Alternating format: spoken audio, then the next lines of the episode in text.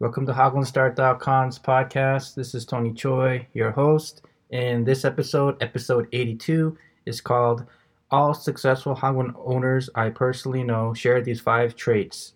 And yeah, couldn't make it a shorter title for some reason. And uh, before I begin, um, this is episode 82, so like 82 podcasts. I don't know how many you've listened to. Uh, maybe you're wondering, man, this guy doesn't even own a Hagwon anymore. Why is he recording podcasts? But um, it's a lot of fun, and um, it's fun to reflect on what I've been through, and you know, to share. And I know that people are listening uh, because I get uh, emails here and there. So um, yeah, you know, send me some emails uh, if you have any questions, and I'll do my best to share whatever I know. And yeah, I always like getting those emails. So, anyways, uh, all the best to you uh, if you're listening, uh, whether you are just thinking of coming to Korea to start your own Hagwon one day, or you've been in Korea like five years, or just even just one year, and you're like, you want to live in Korea long term, uh, even though, you know, sometimes the air isn't so great, but, uh, you know, you probably have your other plans and have your motivations as to why you want to start your own English Hagwon business one day. Uh, so, um, before we begin, not before we begin, let's begin. So there are five things, five traits, as I said. Uh, the very first one, and uh, you know me, I had this one, and it's very important. And if you don't have this, you probably won't be able to do any kind of business. And it's it's motivation, and not just any kind of motivation. You need to be motivated to improve your school to an extent. So that's really important because like people like me we like i like to start things right? And you know it's it could be really exciting at the at the first month or when you know and you're you're so confident you're like you have all these great ideas and you're like yeah i'm motivated you know you know i've i've built this other business so you know how hard can a english hagwon be? Um you know i can speak english whatever. And then you know you realize and after a year, you know, I've I've seen these these people. Like I know these these people who have started a Hagwon and they, you know, they were very confident. And after a year, they're like, you know, you, you look in, in Facebook groups and they're like, I'm selling a great Hagwon, you know, like, uh, okay, right? So really need to be motivated. Yeah, it's very important, right? But this is just one of the five, right? If you only have this, then it's not enough. Uh, so, anyways, yeah, listen to the podcast, listen to all five and make sure you have them.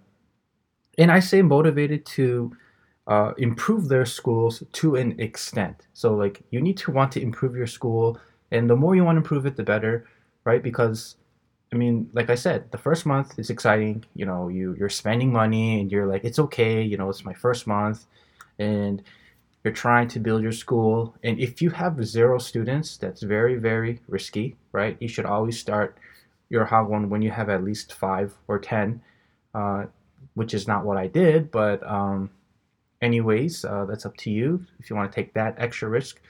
But you need to also see what you're doing, see what is working, and you need to then adjust.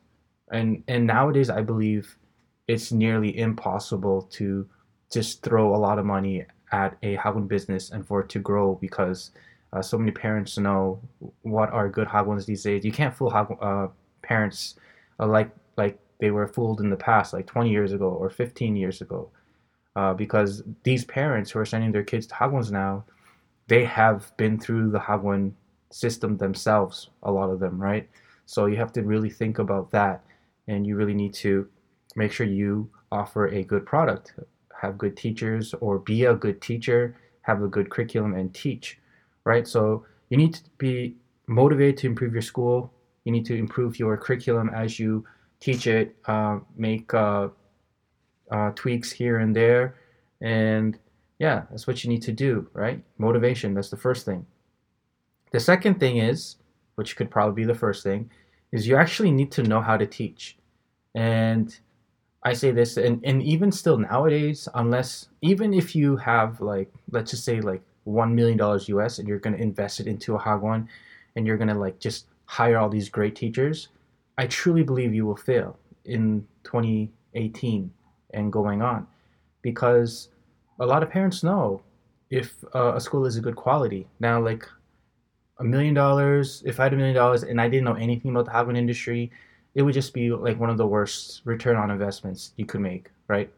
So, and if you have a million dollars, probably better to, um, I don't know, I, I, can talk about that in another podcast on my other website, Entrepreneur Korea. But anyways, uh, so basically, you need you as the owner need to know how to teach, right? Or your husband or your wife, or if it's your business partner, then yeah, then your business partner. Uh, but even still, I think it's very risky to uh, partner with someone who uh, will be the main teacher and you know nothing about education, especially if you are uh, investing your own money into it. I don't think it's a smart investment. Uh, and mainly because you need to know how to teach so that your school can resemble you.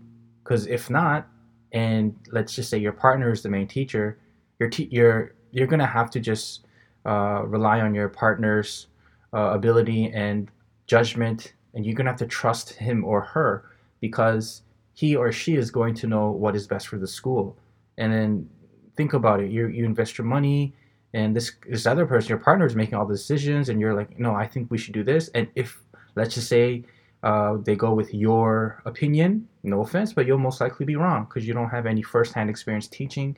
You won't know uh, what improvements to make, and you won't really know because you won't have uh, the experience. You won't know uh, what the students want. You won't know even know what the the parents want. Of course, also yeah, you need to be able to talk to the parents as well, right? Uh, that's not on here, but I would say that's number six.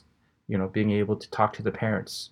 Uh, all right, so you need to know how to teach, and this is important, and especially because the people who are listening to this podcast, they probably don't have like a million dollars US, like 10 million won, uh, saved up. Uh, not 10 million won. How much is that? Uh, okay, like uh, a thousand million won. Yeah. Anyways, yeah. So um, basically, you really need to know how to teach. And if you don't know how to teach, then you need to get experience, right? So don't just jump into this hagwon industry without getting any experience teaching, right? And that also goes hand in hand with my third, with the third trait, which is the uh, the the owners know how to manage students, right? They know how to manage students, uh, bad students, good students, all types of students. Uh, that means they have experience teaching uh, students that they're going to teach, and also not only students, but yes, let, us put in managing parents as well. Um, I guess you can still get away with not managing parents that much. Like you can hire someone, but of course, it's best if you can manage the parents as well. And uh, so back to managing students, this is obvious, right? You need to be able to control the classroom. And if your teacher can't control the classroom, then you need to step in and then be able to control things. And one of the you know the best things you can do is you have the power to you know kick a student out. Obviously, you know maybe you don't want to, right? Obviously, do it in a, in a smart way, but you need to be able to set the tone for your school, the classes, or else then the teachers won't be able to uh, manage. Or you know if it's just you, a one-man run operation, or a one-woman run operation, then you won't be able to um, operate the class. And then you know kids they can sense that they know if you are a pushover or are unable to manage uh, the classroom and will you know take advantage of that. You know, kids will, uh, especially kids in Korea. You know, don't want to stereotype them or whatever, but they are usually in school they're like so free willed like a lot of like i noticed like the, the teachers are not as strict mostly as i you would expect right um but in your hagwon it's up to you how strict you want to be but you need to be in control so you need to be able to manage the students uh, especially if you are the only teacher.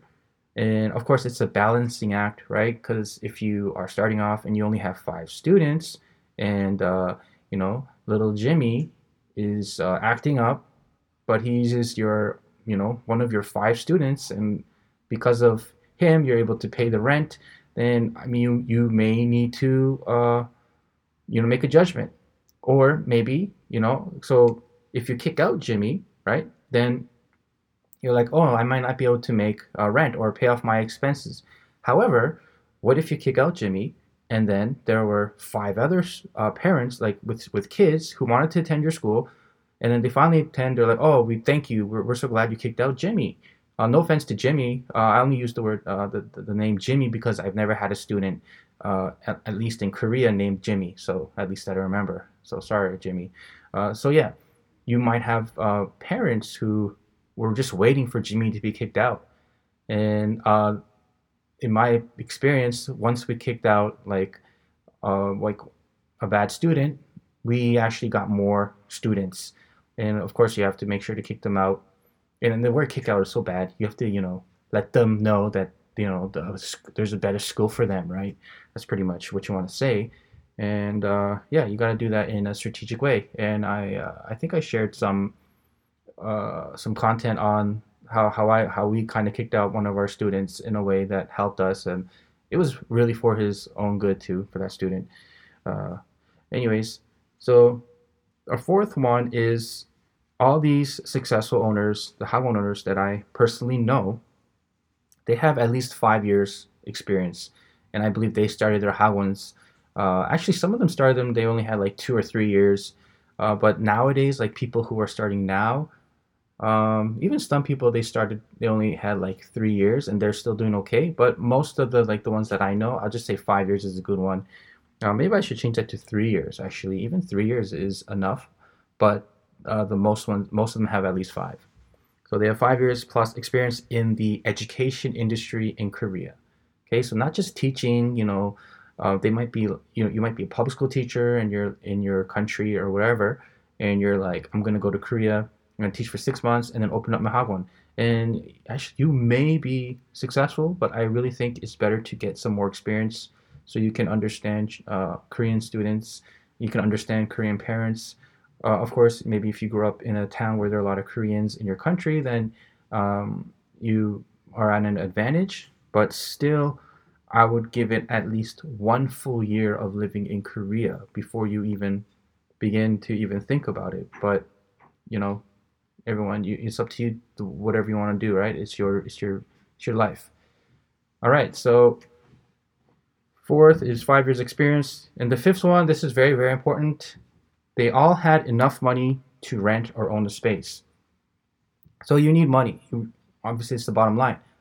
Um, some people have their uh, own apartment or they rent out an apartment and they do a kongbupang in one of the rooms of their apartment. That's one way you can go.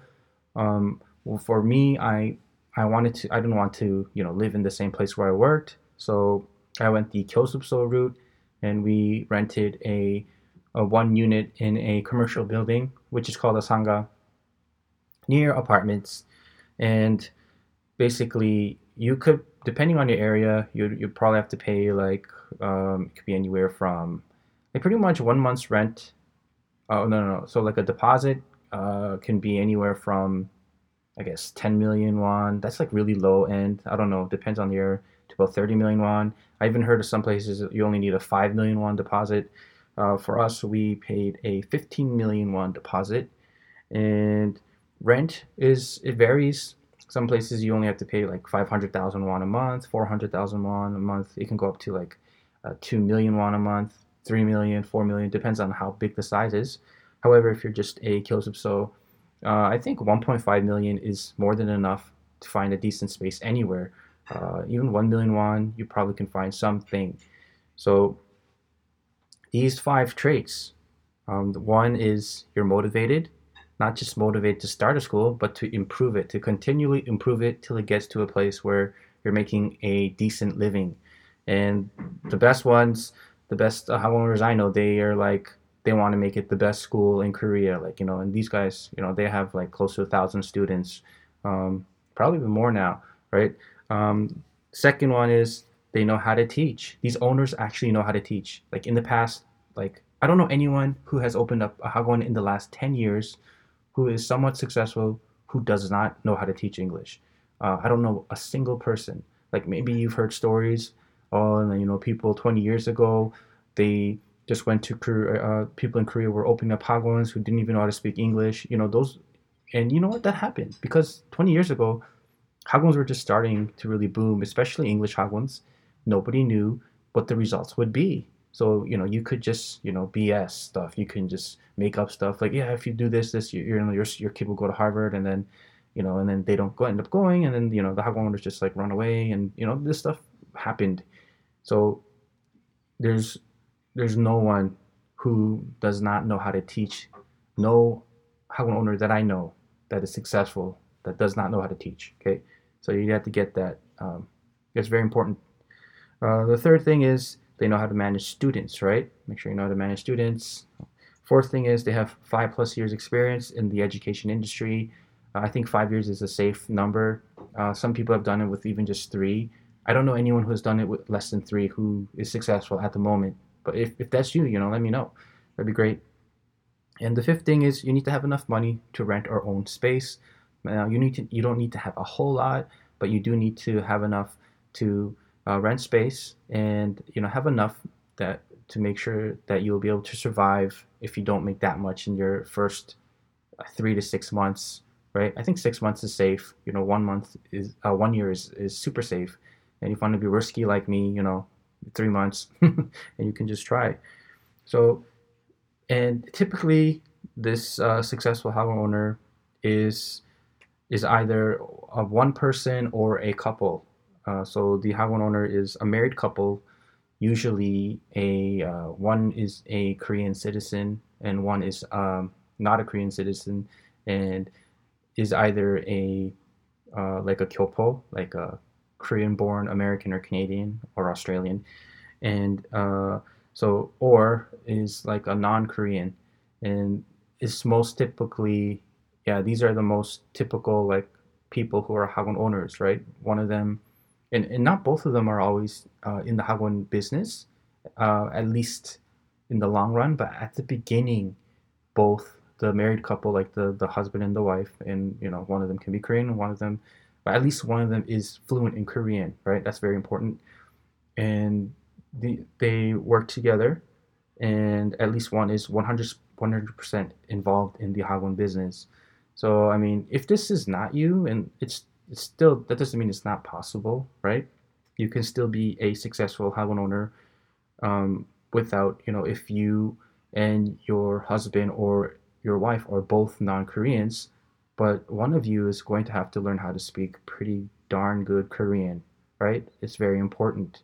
And one of you really has to understand the way Korean people think and how to deal with the parents because if you don't know how to deal with the parents then you're not going to have people to pay you money to send their children to your school so these are just uh, some things i've noticed and me personally I I really had all five at one point when I was running my uh, English Kyosupso in uh, Sochodong. Uh, unfortunately, because of uh, many reasons, I shared why we closed it. One of the reasons was because we were uh, transitioning into our other business, which seemed which had more potential and which ended up doing even better and allowing us to make more money and have a better lifestyle. Uh, but yeah, it was a good run for us with our English Kyosupso, about four years.